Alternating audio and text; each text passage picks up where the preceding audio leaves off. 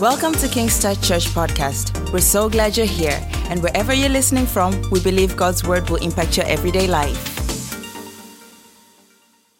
I want to trust God for that. But I also perceive in my spirit that God would want to do some surgical work tonight. Some, some, some, uh, uh, some prophetic precision in some people's lives here. And I don't know who it is, but I can feel a draw on my spirit. I can feel a draw on my spirit. I can feel a draw on my spirit. Glory to God. Hallelujah. So receive it in the name of Jesus. I trust that the grace is available to minister to many of you in that direction by the good grace of God. But what I usually do as well when I teach, what I, what, what I, the way I minister is called prophetic preaching.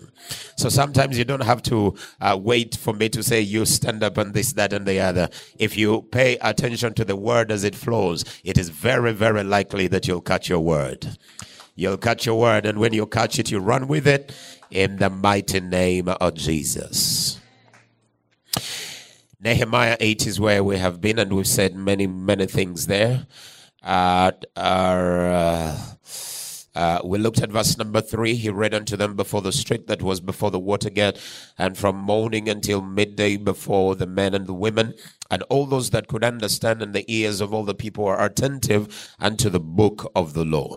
In verse number six, the Bible says, And Ezra blessed the Lord and the great God, and all the people answered, Amen, Amen, with the lifting up of their hands, and they bowed their heads and worshiped the Lord with their faces to the ground. The people worshiped the Lord with their faces to the ground. Uh, the people worshiped the Lord. He gave uh, uh, the word. He began to declare the word. He began to read from the book. Remember, in the beginning, they are crying out for the book, and uh, they respond to the book. Uh, they respond to the book. Uh, they respond to the book. I want to uh, uh, paint the picture of the demand on personal relationship that the book is laying as a burden for all of us that are people of the book. Uh, the good lady has already started to lay that foundation very well, and I'm so glad with what you've shared that just uh, allows me to simply take off uh, uh, from that foundation. Glory to God. That our hearts will be ready, that our hearts will be prepared, that our personal life will be ready to carry the personal responsibility uh, of the relationship that the book demands. Glory to God. Uh, we've talked about the book immensely and intensely, and I would like to make it very personal in your life today and let you know that by the book and through the book, God is demanding for relationship. Like a crazy lover that just needs your time, like a crazy lover that just needs your space. He just will not let you go. I know the last time you had a guy like that, you ran for dear life, and I don't want to say God is mad with you, but He's madly in love with you, that He would like to spend time and to have a, a chemistry and to have a, a revelation, to have a, uh, if it was a situation of lovers, would simply call it romance, romance between your soul and the book. That your soul will dance around the book. That you have you ever read the word and it's so preciously deep, uh, meeting the situation of your life that you feel like you need to hug somebody. You feel like God is spread His hands around you to hug you and to make you feel loved and beloved of the Lord. Glory, hallelujah! I've had so many moments like that where I'm laboring over something and praying over something and all of a sudden from the scriptures it comes so alive like i feel like i'm in a meeting with god and he's sharing some things that i could never get from any board meeting or any kind of uh, uh, uh, any manner of jurisdiction. Glory to god. Uh, because god has made it available through the relationship through the relationship through the relationship. My intention tonight is from everything that we've said already that i will leave you madly in love uh, with the book at a personal level that you will have what those with weaker language will call an affair uh, with the re- book, the relationship with the book. That you you think about it. I mean, you you you draw into it. That it draws into your space. You have other things you're working on, and you have other things you're paying attention to. Uh, but the word and the book is drawing onto you and calling onto you. Glory to God. In Kenya, they say, "Come, baby, come, and come, baby, come." That you'll hear the book uh, draw and uh, and call on a on a come, baby, come, and a come, baby, come. That you will be drawn in the lines of the glory of God, the grace of God, the honor and the revelation from on high, because your heart is attached as lovers may be attached in romance, that your heartbeat, like she said, uh, is moving on the rhythm of the book. Glory to God. Apparently, that's what God is going to dance to, and God is going to respond to. And I like the picture you've painted, oh woman of God, that when God begins to dance, the earth will, the earth will shake. Glory to God. The, the movement of the earth is going to respond to the movement of God. That's exactly what happened at Calvary. You remember? Hallelujah. Uh, uh, that the, the, the movement of uh, the burden of the of the world upon the Lamb of God that taketh away the sin of the world. God moves and he looks away, and all of a sudden the place is dark. Glory to God. Uh, when he said it is finished, the wrath and the judgment of God has come upon the Lamb of God that will take away the sin of the world. The Bible say there was an earthquake. Glory to God. Shook so massive that there are dead men that walked out of their graves. And if you believe the good book, the Bible said there was sin walking in Jerusalem. Oh, hallelujah.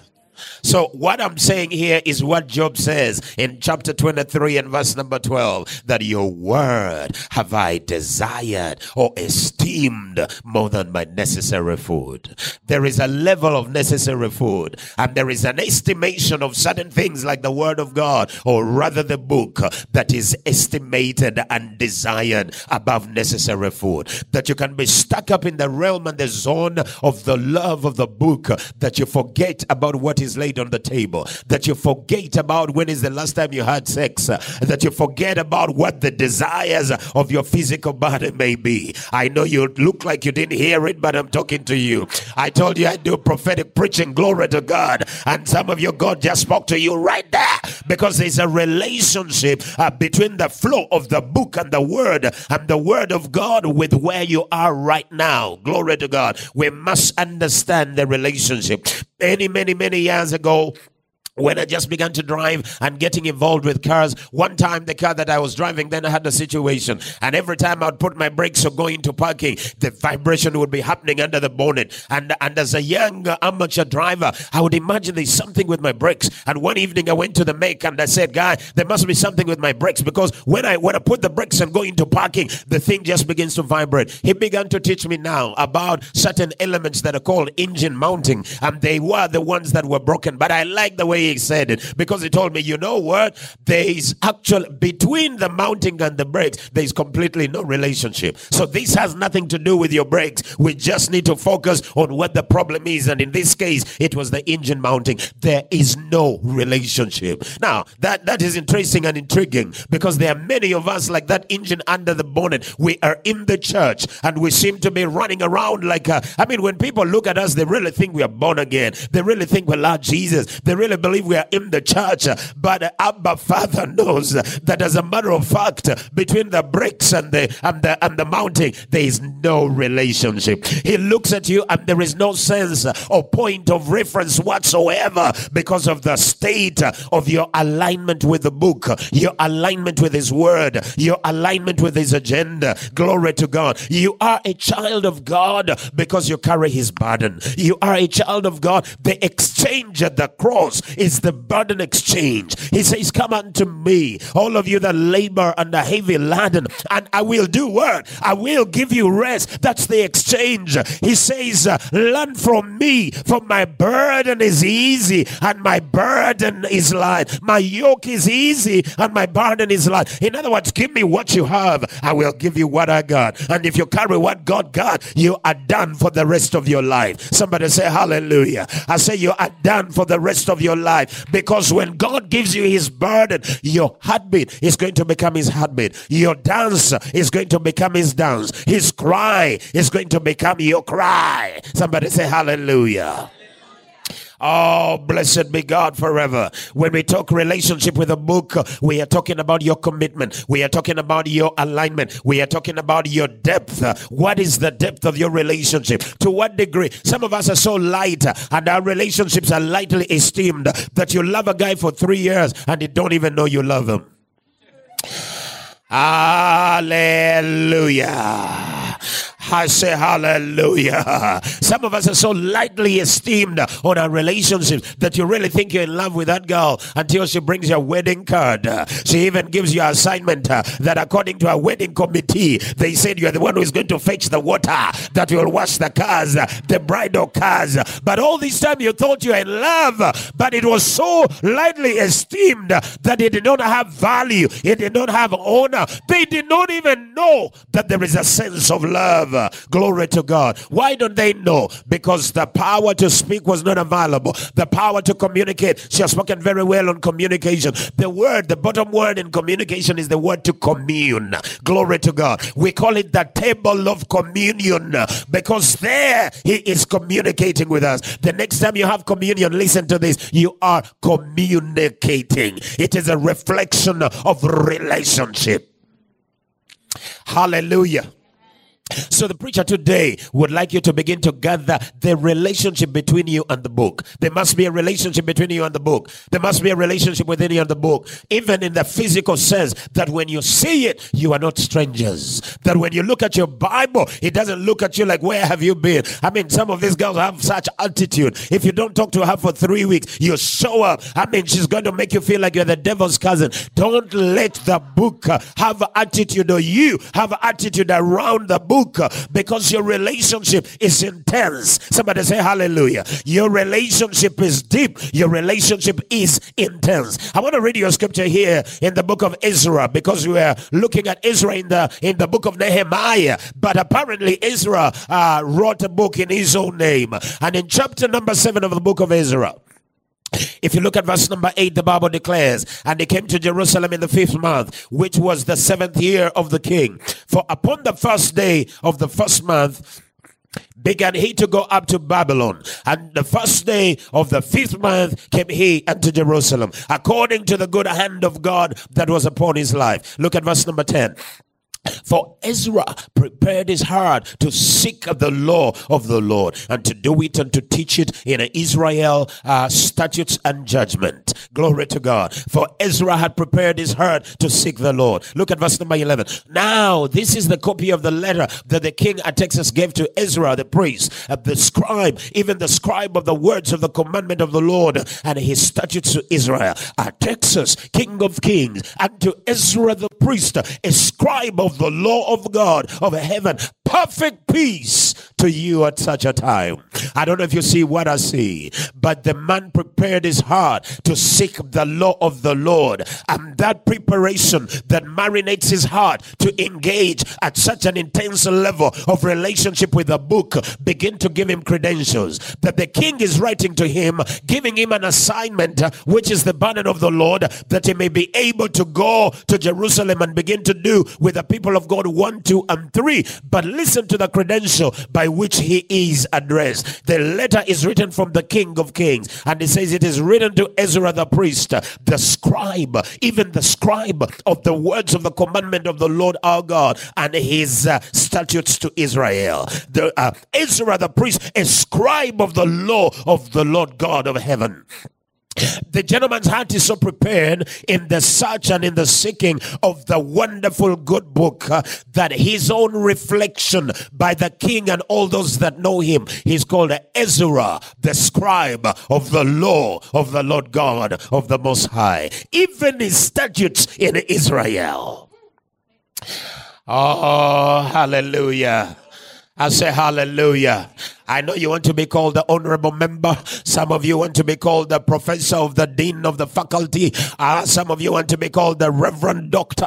I don't know what it is that you love to be called, but listen to Ezra here. He's called the scribe, even a scribe of the words of God, the commandments of the Lord our God, and his statutes in Israel. No wonder this guy was able to find the book in a generation where they've just come out of, of bondage knowledge and they don't seem to have an idea. They hear stories, but they've never had the book. In such a generation, there is a man that if you ask him for the book, he will pick it up and he will begin to exegete it. He will begin to express it. He will begin to bring it down before the people. In a generation where they don't seem to have a clue that God has even ever spoken to a people. What is their history in Ezra's life is a reality because he has a relationship. Man, the king talks about Ezra and he says Ezra is not only a priest but is a scribe of the Most High. Do you know that your engagement with the book can be so serious that your own reflections are as good as the book itself? I don't think you understand what I'm talking about. But Ezra writes as a scribe, and the things that he writes become the expression of the word of God.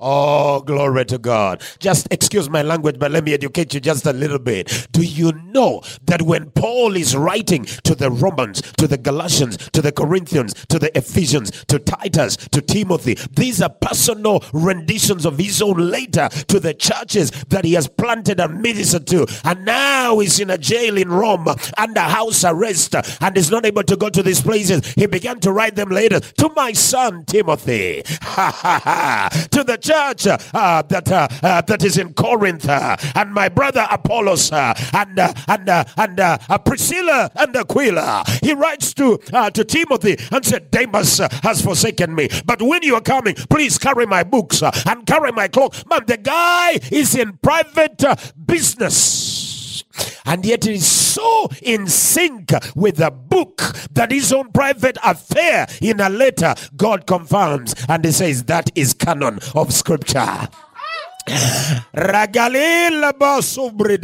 I don't know if you've read his book to Corinthians. It must be around chapter number seven when he's talking about fornication and young men and how you shouldn't ban and be married. And yes, is it is it uh, is it, it is better for you to have a, a girl or woman than to ban. And then he says, by the way, this is not the Lord speaking. This is just me speaking as as the apostle. But guess what? Even the one he denies that God is speaking and he gives it to his own words and ideas is embedded in the scriptures. Oh, hallelujah. Come on, somebody say hallelujah. hallelujah. I said, somebody say hallelujah. So the scribe. That's what I'm looking for. That you will be found as a scribe, an entity that is so attached to the flow of the word of God and the book that you and the book will become as one. That's how Jesus teaches in the New Testament. He says, Me and the Father are one. Apparently, it was for such a perceived heresy that they decided to crucify him.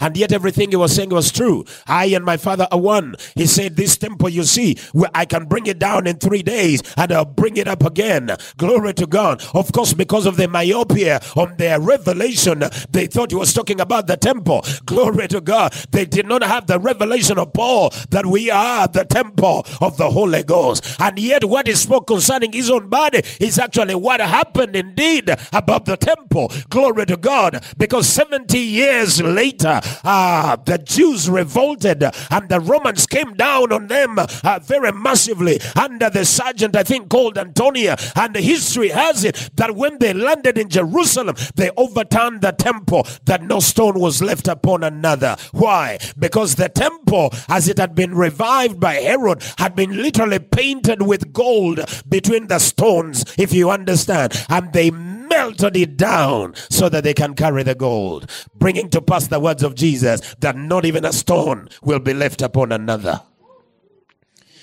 Oh, Shahalela. Come on, somebody say hallelujah. When you talk serious relationship, relationship that goes beyond engagement, and this is the order to engage when those declarations are made before the public, one of the phrases they use is that I forsake all others. I commit myself to you and to you alone until death do us part. Let's do it in full.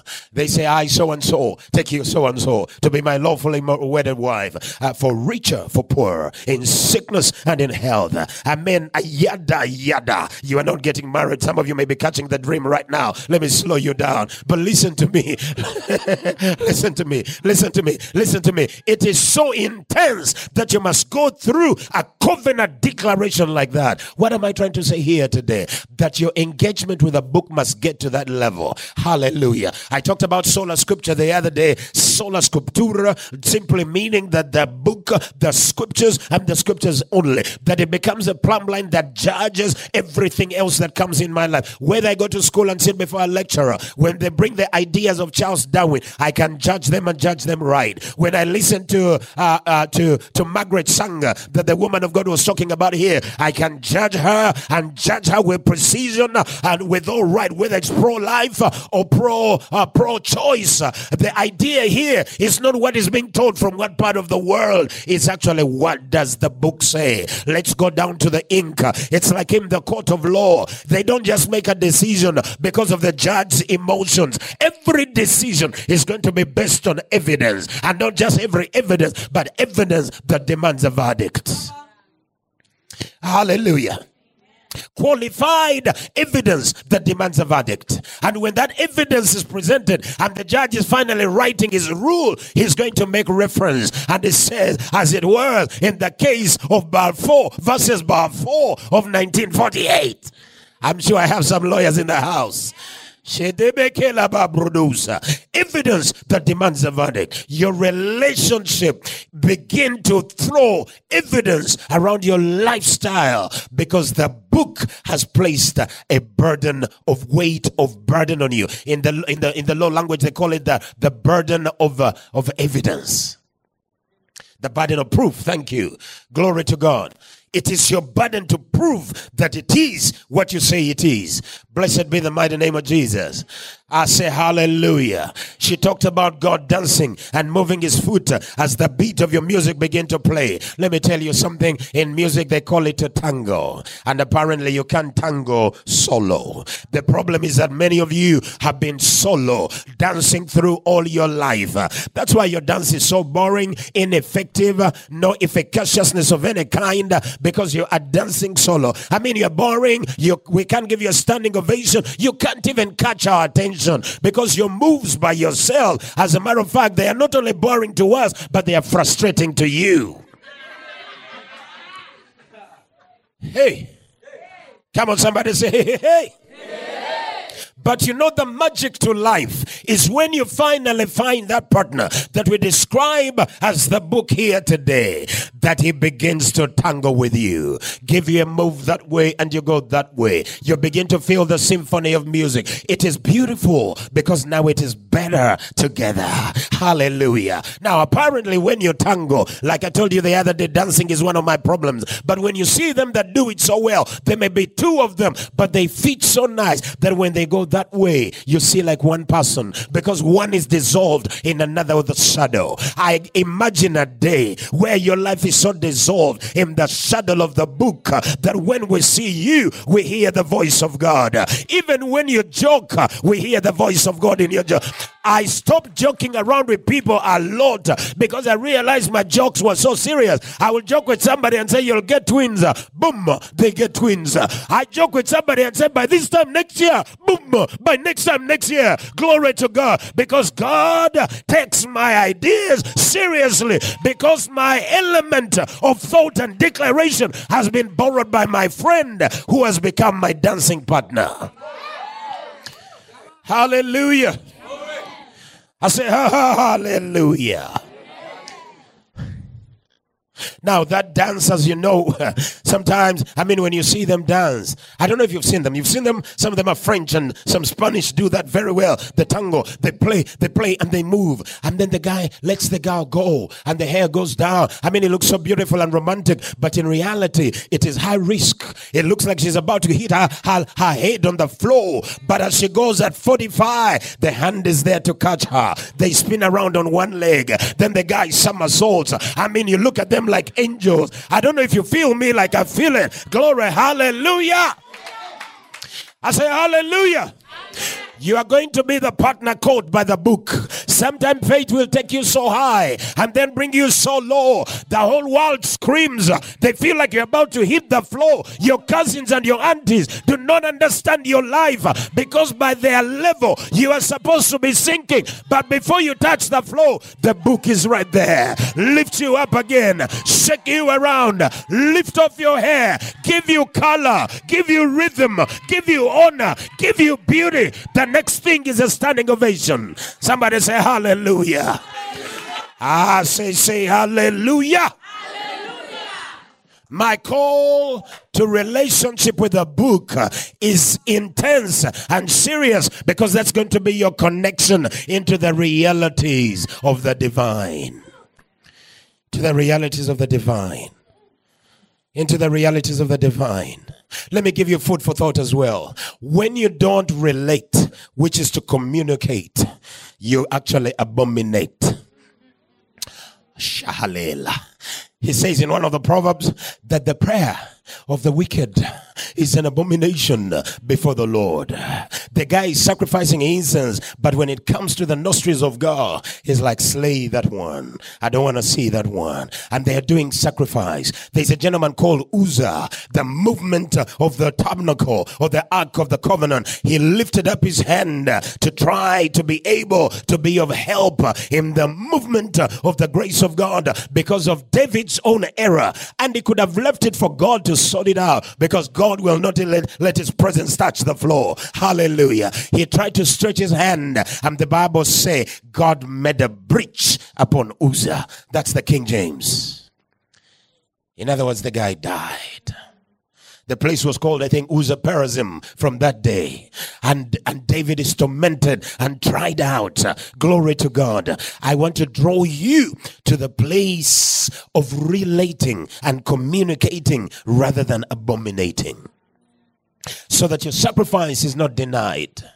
The Bible says sacrifice and uh, and uh, uh, sacrifice and what and uh, and uh, uh, sacrifice and uh, uh, what does the King James say? But you sacrifice and I did not desire. What is that? Your your your your offering and sacrifice I did not desire. There is no pleasing in what we call our own sacrifice. Glory to God. That's why the blood of bulls and goats would never be enough. That's why the blood of a man would never be enough. It would take the blood of God. And God has to become a man so that he shed the blood that carries the DNA of God.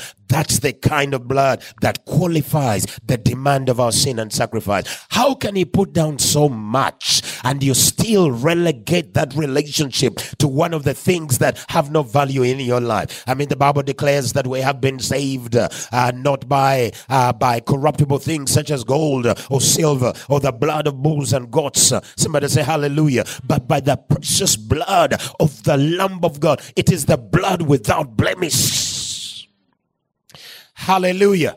It's a blood without blemish, and that has been the ultimate sacrifice. Glory to God. So we see Israel here in his commitment as a scribe that he will write on the behalf of God, that he will not only be a priest, but he will write on the behalf of God, and that his writing will ultimately become the declaration of what God is saying to his generation, that the king will refer to him as the scribe. I, I want you to see the depth of romance in the spirit of this man with a God he has never seen with his eyes. I mean, these guys walked by faith before we could ever teach New Testament faith.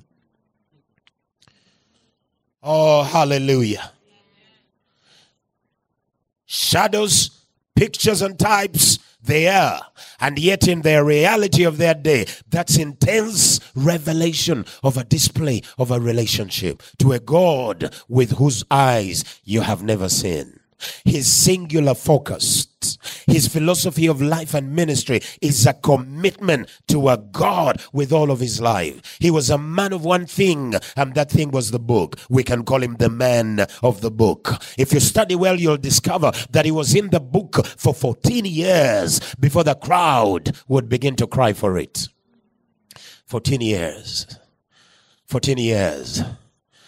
14 years focused on one thing that the presence of God will finally break down in your generation. Some of us, three weeks later, we already changing up and giving up on God and saying, Lord, it's been three weeks. I'm not yet married. Since the guy left me, I'm still, I mean, I'm saying, uh, now you can flip and do all your things, uh, but I tell you, I tell you what, God is a lover and not a magician. So he's not responding to your emotions. He's actually responding to the retrospect of uh, your faith faith. Glory to God. It is your faith that is touching, putting God into rhythm and into beat that God will begin to play around with you in response to the demand of His word.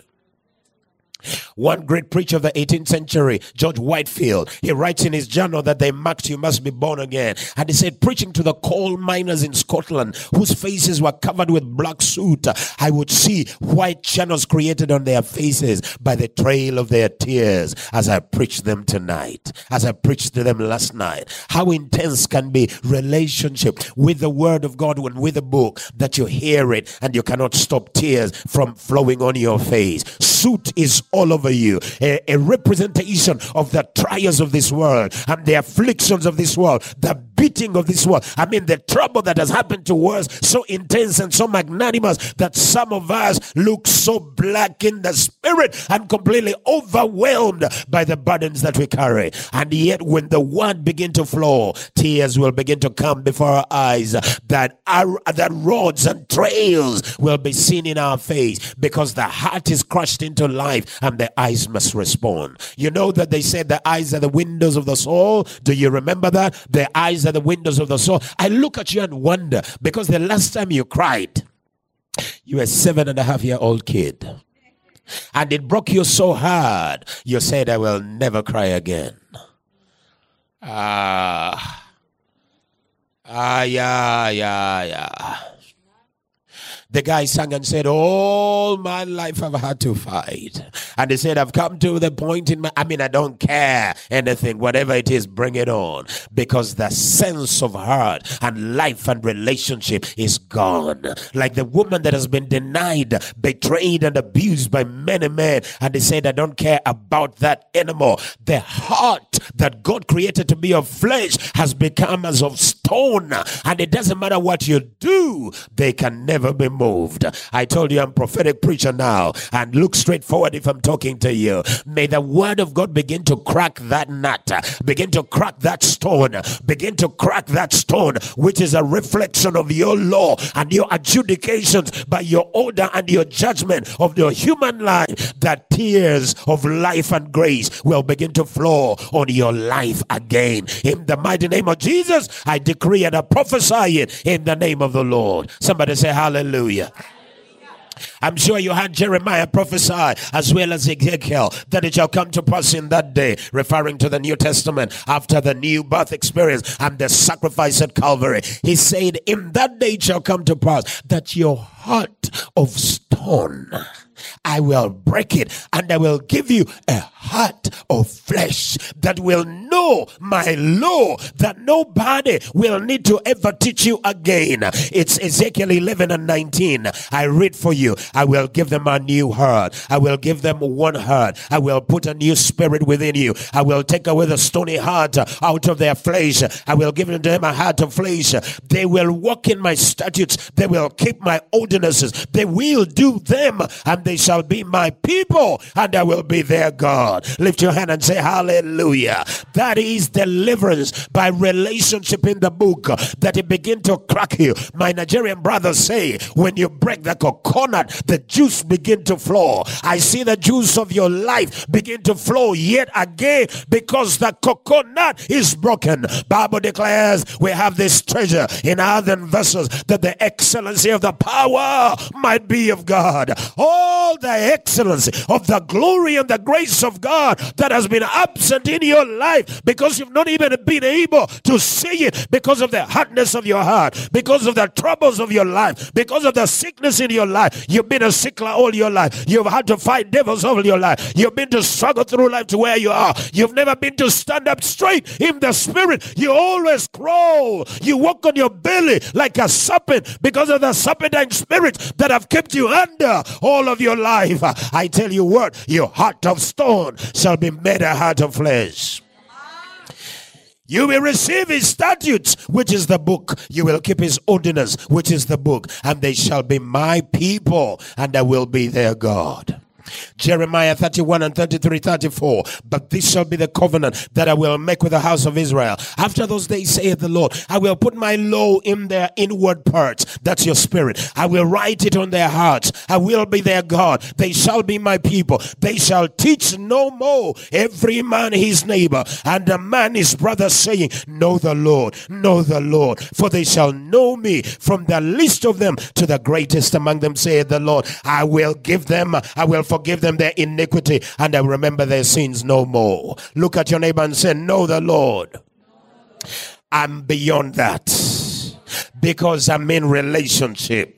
As a matter of fact, that word know there, as you know, if you've heard a little bit of that teaching, is the word that Adam knew Eve and she conceived and bore yet another son whose name was saved. Know the Lord. Know the Lord. That conception will erupt. I'm telling you, some of you have never been spiritually pregnant in terms of what God wants to do, in terms of purpose, in terms of destiny. She talked about you that sleep until the sun is beaming midday with all the Jerusalem heat. That's when you wake up masquerading as someone that has a destiny, trying to go find some things in the market. I tell you what, God is going to heal you so big, and your heart is going to be yet tender. Remember, Ezra prepared his heart to seek the Lord. In the preparation of your heart to do the will, the counsel of God, you're going to get pregnant, not with twins, but with purpose. Purpose will drive you like a madman. I say, purpose will drive you like Jehu, the man of old. He came in a chariot uh, and they would see. They say, I see the dust. Uh, it must be the driving of Jehu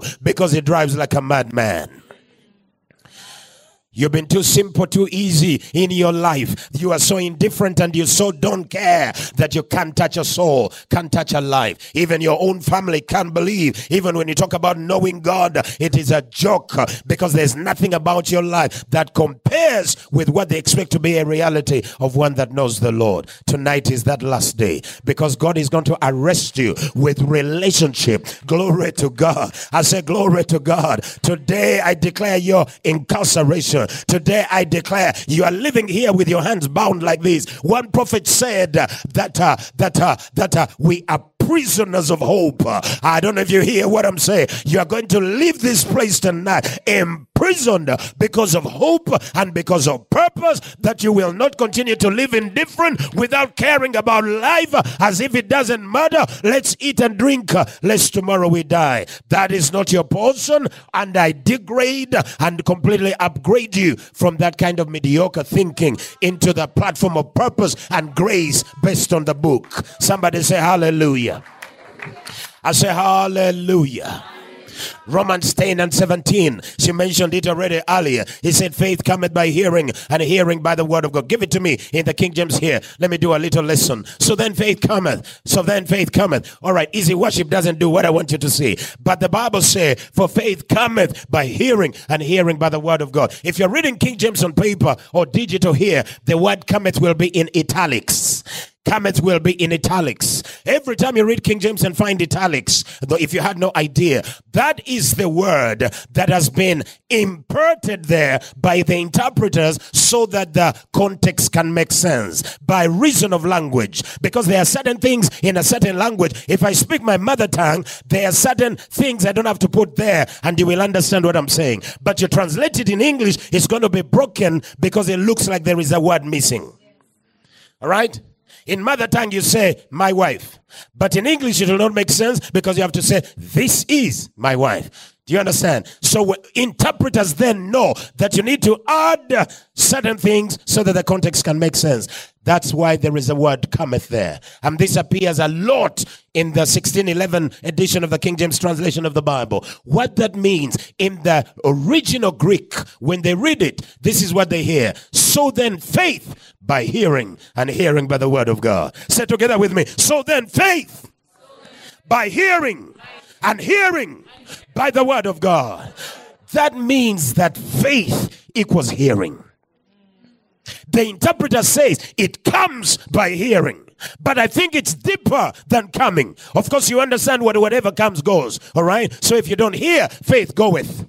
If you hear, faith cometh. In the original tongue, faith by hearing. I don't think you understand what I'm saying. Let me try one more time. I've heard the, the street people say, uh, motivational speakers, they say, fake it until you make it. Fake it until you make it. I'm not talking fake business here. I'm talking faith business here. Faith it by the word of God. Faith by hearing the word. When you hear the word, you are faithing whatever you're trusting God for. And you faith it by the word. It brings it into manifestation. That's a different level altogether, a different denomination, a different paradigm from faking it. Are you listening to what I'm talking about here? So then faith cometh, or faith by hearing, and hearing by the word of God. I was talking to the marriage the other day, the night we arrived, and I said something amazing. Picked from the scripture here that the word used for faith is the word pistis. Pistis, meaning the power to believe. The opposite of pistis in the Greek is the word apistia, which means a lack of faith or unfaithfulness. So we deduce a conclusion, therefore, that to have no faith is to be unfaithful. Therefore, every idolater, meaning one without faith, serving other gods, is actually an uh, adulterer. I don't know if you you uh, just maybe have could have confused you already, but without faith in God means you serve other gods. For you to serve other gods away from the God that created you and demanded your life and asked for a relationship makes you an adulterer. Every time in the scriptures when Israel turned away from God, he did not say they are faithless. He said they've committed whoredom which is adultery. He found them at the at the at the bottom of Mount Sinai with the golden calf, and they were playing and dancing, committing adultery among themselves before the calves they created, and said, "These are our gods that brought us out of the land of Egypt." When I ask for your relationship tonight with a book, can I shock you? I'm calling you out of adultery at the spiritual level that you will serve no foreign God, but He that died for you, created you, and gave you an opportunity for life. Now, let me upgrade it and also tell you that if you'll deal with it in the spirit, it will naturally break in the natural. All of a sudden, because you are a one God kind of man, a one book kind of man, you're original naturally and uh, and uh, by all means are going to become a one woman kind of. You're going to be surprised that all of a sudden you only have feelings for one and you don't care about the rest. You see them beautiful. They look amazing. They are carved like a BMW, but you bless them and say, God bless you. He's going to give you a good man. I got me one and it is all right with me because it's not the lust of the eyes, it's not the lust of the flesh or the pride of life that is governing your life anymore. You've been committed to a God that has aligned your life out of adultery because you're out of idolatry to serve the living God. Put your hands together, give him praise in the name of Jesus. Oh, hallelujah. I say hallelujah, hallelujah, hallelujah. Somebody say hallelujah. Hosea prophesied it like this. He says, Sow to yourself in righteousness that you may reap in mercy. Break up your fallow ground, for it is time to seek the Lord until he may come and rain righteousness upon you. Now, that of course has been made manifest in Christ Jesus, but many of us have not seen that rain of righteousness fall. It is called the latter rain. It is the rain of the grace of God coming on your life to give you capacity that is beyond human ability, to give you understanding that is beyond beyond human comprehension, to give you ability in the spirit to achieve God's order, God's want, God's will, and God's desire. Romans 12 and 1. I beseech thee, brethren, that you conform not yourself to the standard of this world, but rather be ye transformed by the renewing of your mind, that you may do what? That you may know what is the good, the pleasing, and the perfect will of God for your life. For that is your sacrifice. Glory to God. That is your act of service according to the NIV. Somebody say hallelujah. Because God is calling, He says, Come out from among them and be separate. I will be your God and you will be my people. He's demanding a relationship that will take you deeper into production, into process, into empowerment, into livelihood. Ladies and gentlemen, your wealth and riches is in the solo experience of God with a man. Yes. You look for wealth all your life and you'll die a poor man. Make up your mind to look for God and He will serve you on a silver plate. Hallelujah. I say hallelujah. Have you seen people that trust life all of their lives and when they go six feet under the ground, it looks like they were never able to achieve anything? Many of them on their best deathbed, they finally recover and remember if there is a God in heaven, please call, please pray for me. I, I had one of them as he calls God, he says, Call my lawyer and call my accountant because I mean they've deceived him all his life. The lawyer on the left, the accountant on the right. I think he said something like, I want to die like Jesus between two thieves. Bring the accountant on the right, bring the lawyer on the left. Glory to God.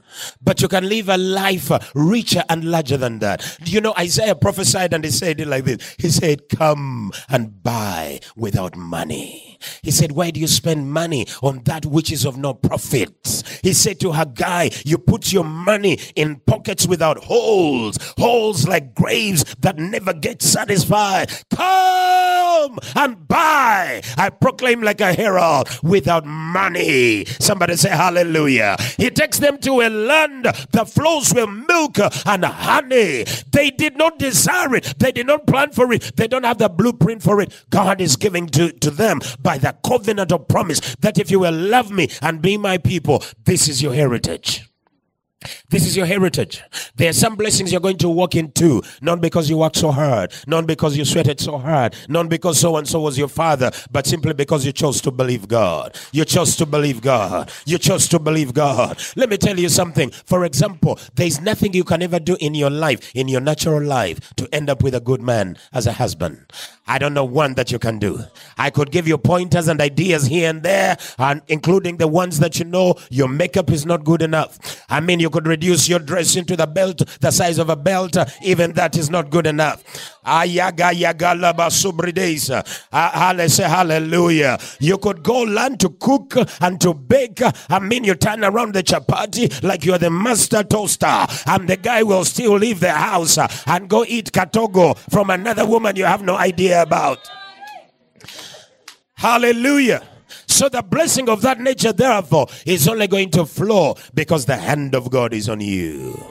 I would like to hear your story. And there are more things you can't explain than the things you can explain. You talk about your marriage, your wife, your husband, how they came, how you ended up together, and you can boldly say, you know what? I have very little to say about that because God Almighty did by Himself. As a matter of fact, if it was my, my, my reasoning and by my ingenuity, I, that would never have been my choice. But look what the Lord has done. It is marvelous in my eyes. Somebody say, Hallelujah.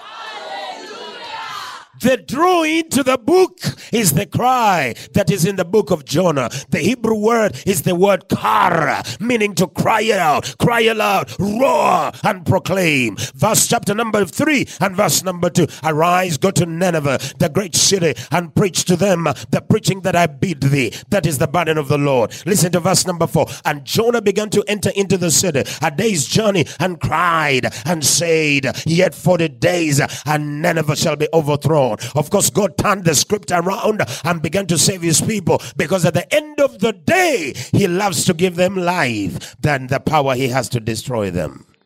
That's a lover. Lift your right hand and say, I'm a lover. I'm a giver. I'm a forgiver. As we talk these things, some of you are shy to declare because your heart has been so battered. You don't consider yourself a lover. Talk loud. Let it come out of your mouth. Let the devils hear it. Dead born and unborn and living in heaven and on earth and under the earth. Say, I'm a lover. Say, I'm a forgiver. Say, I am a giver because I'm a child of God. Hallelujah. I can already feel something breaking loose in this house. Hallelujah. That's the public declaration of the scriptures. The preaching is a part of it. When we read through and read through and read through, you go home and do private. We come here and do public. We declare it. I mean, he said they read it from morning to midday. Verse number 18 from the first day until the last day. It's so massive, the love and the tenacity for the book, that your three verses must make you shy in the spirit. It's a good place to begin, but you can't stay there long enough. Hallelujah. You can't stay there. I like Joyce Meyer. She said once that you have three big fatty meals every day breakfast, lunch, and dinner. Some of your breakfast are three course. Then you come to dinner. I mean, my Nigerian brothers say the stomach, if the stomach had sense, sometimes it would hide behind. But, but it is so without shy or full of arrogance that even when you've had three meals, three course of each meal, as you walk, it is always straightforward, upfront to declare his praise as if to say, I am the man, I am the man, I am the man. Joyce Meyer says three meals, hot meals every day, and you have one little puny duck snack in the spirit in a week called Sunday morning.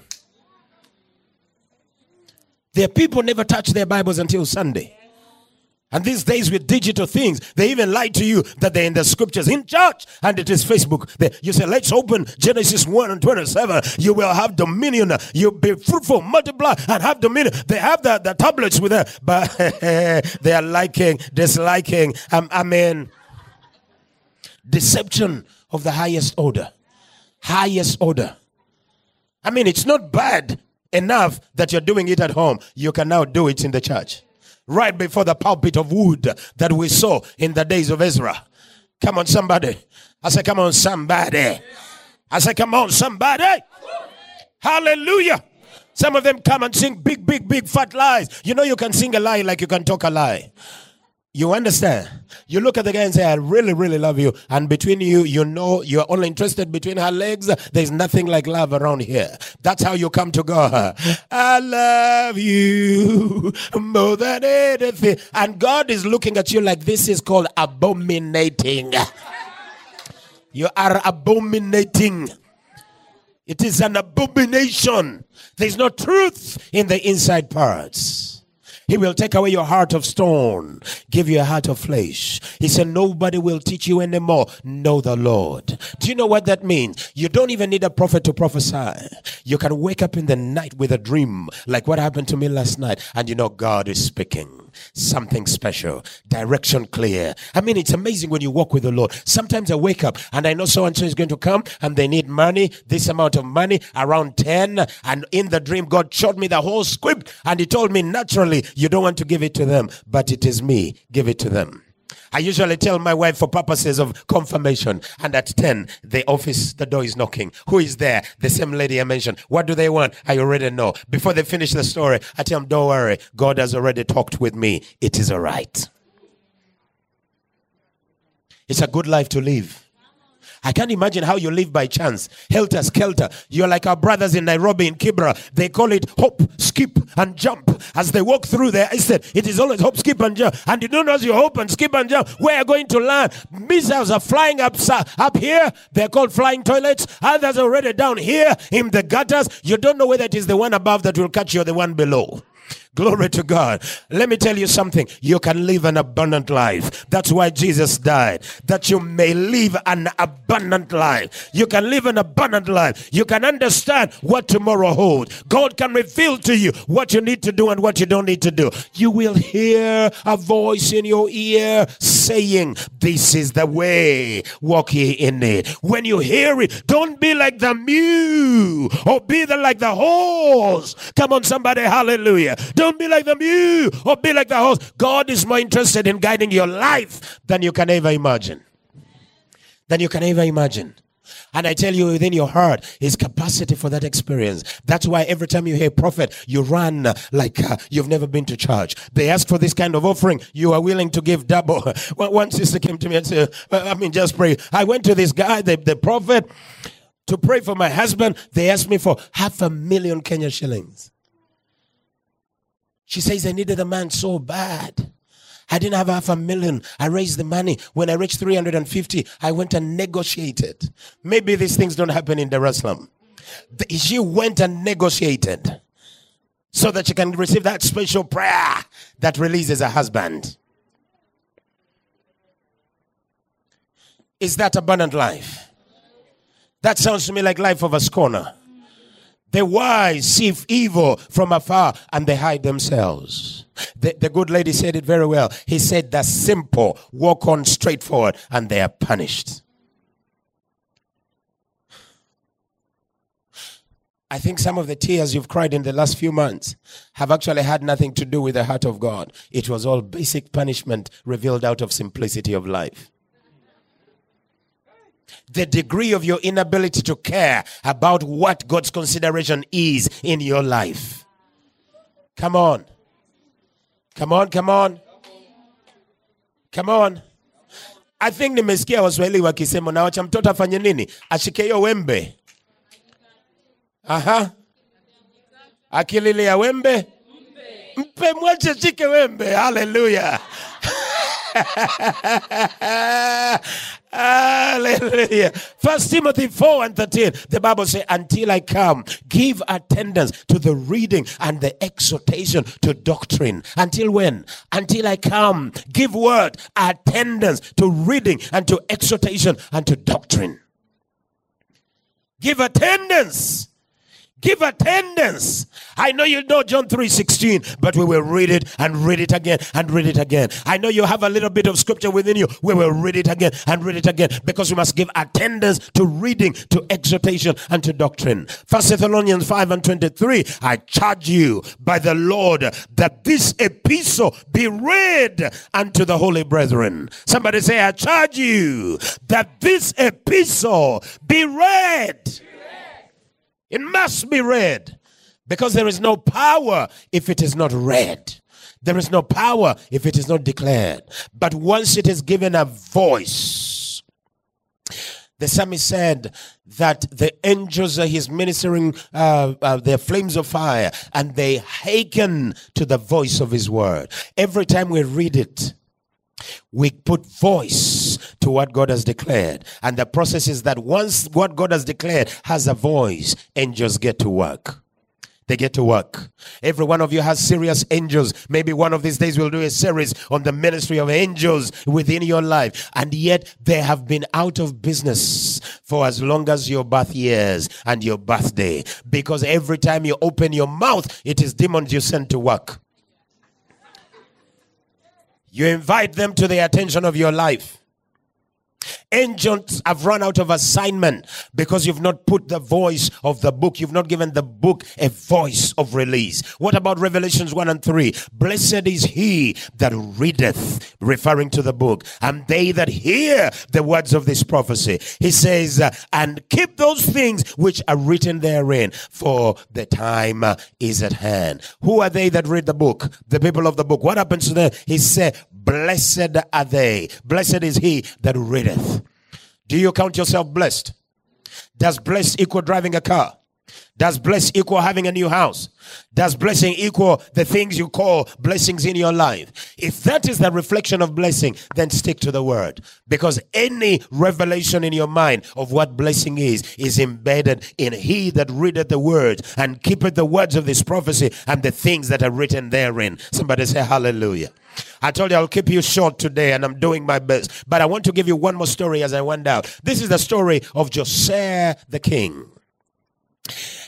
When you have time, go read Second Kings chapter number 22. Uh, most of it there. This is a story that happens in the day of the King Josiah. Ah, glory to God. If I may paraphrase it for you, there is a high priest called Hilkiah. He has a scribe he works with called Shaphan. And he, the king has sent them to mobilize the people so that they begin to look for the money uh, wherever it has been in the temple that has been gathered for the fixing of the temple and all of that. And as they go in the search of the gathering of these monies that has been given, uh, they find the book. And in verse number 8, the Bible declares, And Hilkiah, the high priest, said unto Shaphan the scribe, I have found the book of the law of the house of the Lord. And Hilkiah gave the book to Shaphan, and he said, Read it. And Shaphan the scribe came to the king and brought to the king word again and said, Thy servants have gathered the money that was found in the house and have delivered into the hand of them that do the work that have the oversight over the house of the Lord. And Shaphan the scribe, that's verse number 10, showed the king saying, Hilkiah the priest had delivered me a book. Shaphan read it before the king, and it came to pass when the king had the words of the book of the law that he rent his clothes. And the king commanded Hilkiah the priest, and Ahikam the son of Shaphan, and Achbor uh, the son of Melchiah, and Shaphan the scribe, uh, the words of the book that they be found, that great is the wrath of the Lord that is kindled against us, because our fathers have not hearkened unto the words of this book, and do not according unto that which is written therein concerning us. Verse number 14. And Hilkiah the priest and Ahikam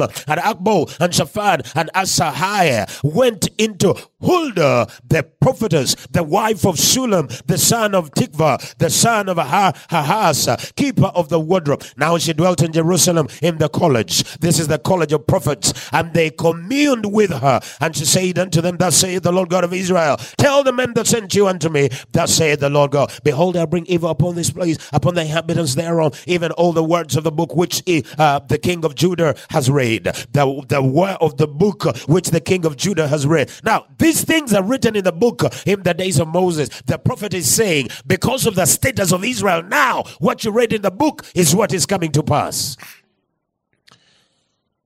Come on. This is prior to the days of Nehemiah and Ezra. I don't know if you see what I see different generation, many years gone by, and yet it is the same story. They always forget the book, they discard the book, they live with other gods, like God never gave them a word, like God never gave them the book. And yet one day, God touches a man's heart. In the days of Nehemiah, it was Ezra the scribe. In the days of King Josiah, it was Hilkiah the high priest. Find the book, and every time you find the book, there is national direction. There is a mending of hearts, a glory, hallelujah Hallelujah. She goes on ahead to say, Because they have forsaken me and they burn incense to other gods, that they might provoke me unto anger with all the works of their hand. Therefore, my wrath shall be kindled against them in this place and shall not be quenched. Verse number 18. But unto the king of Judah, which sent you uh, uh, to inquire of the Lord, thus shalt thou say to him, Thus saith the Lord God of Israel, as touching the words which thou hast heard, because thine heart was tender. Remember Ezra, he prepared his heart that he may seek the Lord. Because his heart was tender, thou hast humbled thyself before the Lord when thou heardest what I spoke against this place and against the inhabitants thereof. And they that uh, should become of the desolation and should become a curse. And he rent his clothes and wept before me. I also have had thee, saith the Lord. Behold, therefore, I will gather thee to thy fathers, and thou shalt uh, be gathered unto thy grave in peace, and thine eyes shall not see all the evil which I'll bring upon this place. And they brought the king word again. Can you imagine? It's so intense as far as direction of God is concerned that the prophetess begin to prophesy that as for Josiah the king, he will not see the evil because I will gather him in his place that he be laid with his fathers, and then doom is going to fall because because they've turned away from the realities of the word, which is the plumb line that governs lives, families, communities, and nations. There is such a thing that God can wind up the life of a man to preserve him from the evil intended of a community because of his righteousness among them. If you look at the story here of the king and what is happening everywhere around him, the only difference is that the priest brought him the word. He received the word. He read the book. He rent his heart. He rent his clothes. He cried before the Lord unto repentance. And God is declaring, you know what? I will not let your eyes see it. But everybody after you is going to suffer the doom of their behavior. Glory to God. I will fast forward a little bit because I said I'm keeping you a little tonight in terms of the larger scope of the things that I wanted to share with you this weekend because the, it's not possible that we can gather the time to comprehend all of this together. But I want to show you something about the book, which I would call, if I had time, the personality of the book. In Luke chapter number 4, verse number 17 to 21, Bible declares, and there was delivered unto him, this is Jesus of Nazareth, delivered unto him the book of the prophet Isaiah, which he opened. He opened it in chapter number 61, and he found the place where it is written, The Spirit of the Lord is upon me, for he hath anointed me to preach good tidings unto the poor. He has sent me to bind the brokenhearted, proclaim liberty to the captives, the opening of sight to them that are blind, again to minister uh, uh, uh, to, to liberty to them that are bruised, and to preach the acceptable year of the Lord. And they closed the book. Somebody say, he closed the book. Come on, somebody say, close the book. Gave it back to the minister, sat down. The eyes of the of everybody in the synagogue was fastened upon him because you cannot leave us so high and dry. Leave such a powerful, read such a powerful text and not say anything about it. In verse number 21, the Bible says, He began to say to them, This day has the scripture been fulfilled before your very own eyes. For the first time, somebody can read the book, close it, and put it down. Somebody can read the book, close it, and put it down. The next thing he says, this day, hallelujah. Say, this day has this book been revealed and made manifest before your very eyes. For the first time in history, a personality in the revelation of one called Jesus of Nazareth, the Christos in the Greek, the anointed one, and his anointing is laying claim on the book and is saying, Whatever you've had in the book, it is about me. And I am here to proclaim and to declare and to bring to pass what has been said in the book. He said in another place that I did not come to discard or to do away with the law, but I came to fulfill the same. In other words, whatever was prophesied, whatever was declared, I arrive as the fulfillment. That why the, the declarers of time in the calendar, they have a BC and then they have an AD. They have a before Christ and then they have an Anno Domini, the year of our Lord Jesus Christ. Because in the element of time, everything combines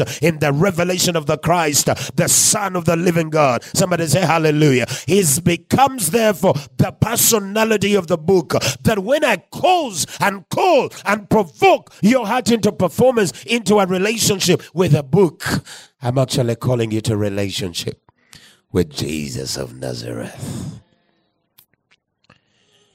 King of kings and Lord of lords, the Bible calls him the bright and the morning star the lily of the valley.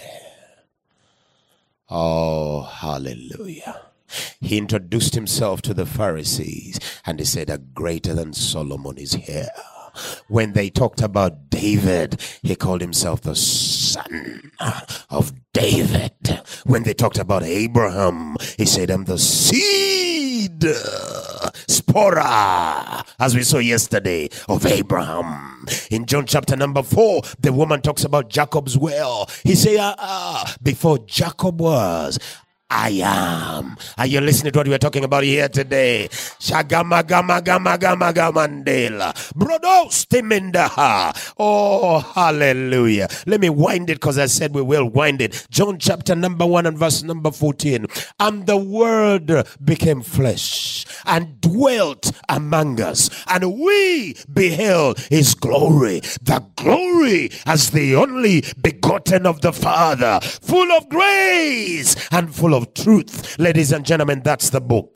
The book becoming flesh, dwelling among us, beholding his glory as the glory of the only God and of the Father, full of grace and full of truth. Ladies and gentlemen, it begins with Jesus because Jesus is a revelation of the book. He's the entire library. The Bible said if everything that he had done was written and put in the book, there would not be enough space in the world to contain the content of the book because it's the book himself 12. Are you listening to me? Concerning the Holy Ghost, he said he was anointed with a spirit that is beyond measure.